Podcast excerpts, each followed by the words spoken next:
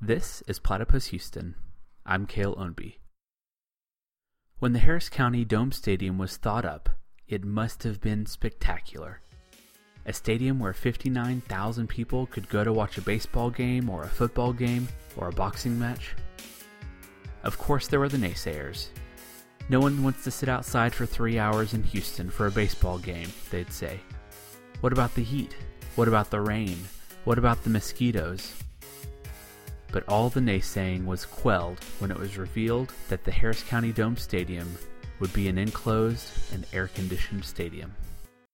But I believe the, the original intent was to make the Astrodome an air conditioned indoor stadium. Uh, it was the first sports stadium that was air conditioned and completely enclosed. This is Clay Ownby. Hi, I'm Clay Ownby. And yes, I am. He's my dad. Have some history or know some. as the first ever indoor air conditioned stadium was being designed and constructed, many issues arose. Because, hey, no one had ever built an indoor air conditioned stadium before. One of these issues was indoor smoking. Yeah, 50,000 people smoking inside for three hours. The indoor venues, everybody was still smoking cigarettes and maybe even cigars. The architects, maybe, and the engineers realized that if they had that many people inside the Dome Stadium smoking, there would actually be a cloud of smoke that would rise up towards the ceiling, which really didn't affect the people down in the seats close to the ground because smoke would rise above it.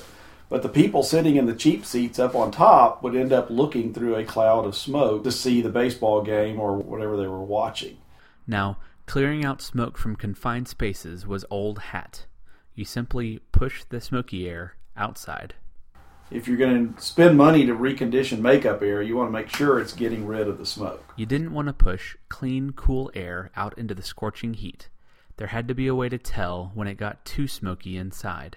The two men that designed and installed the smoke detector were Bob Riegelsberger and Cliff Ownby. Bob Riegelsberger had optical instrument labs, and Cliff Ownby had an engineering consulting company called Platt Harden Incorporated. Uh, so Platt Harden Incorporated and Optical Instrument Labs got together and built a sensor that would sense when the smoke was at a high level and tell the air conditioning system to open and take in more makeup air.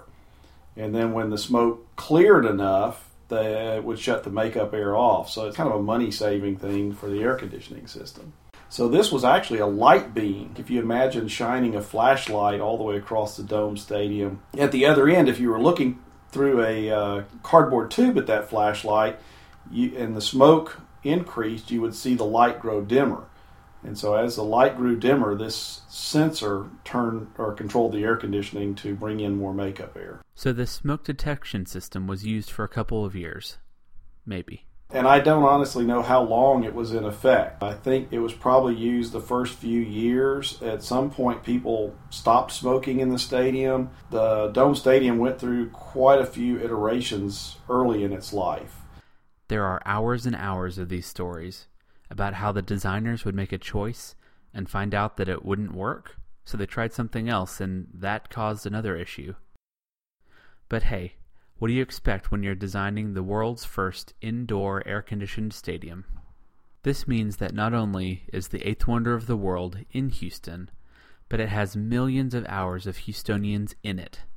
In its designs, on its fields, in the little things that made the stadium attainable, like a flashlight and a light sensor.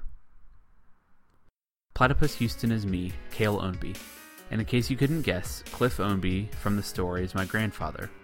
I owe all of my analytical design brain to my dad and grandfather. So proud to be an Ownby. Thanks, Dad, for letting me hijack your time this week, even when you downplay your knowledge of Houston. I am uh, have some history or know some history of the Astrodome. To all you Astrodome fans, the dome is too big to capture in one episode, so there will be more to come. I don't know when, but I promise there will be. Music again is from Conrad Staten. Huge thanks for contributing. I know in the first three episodes I got all caught up about getting reviews in iTunes. I apologize. If you enjoyed any of Platypus Houston, tell someone. Share the joy with your friends.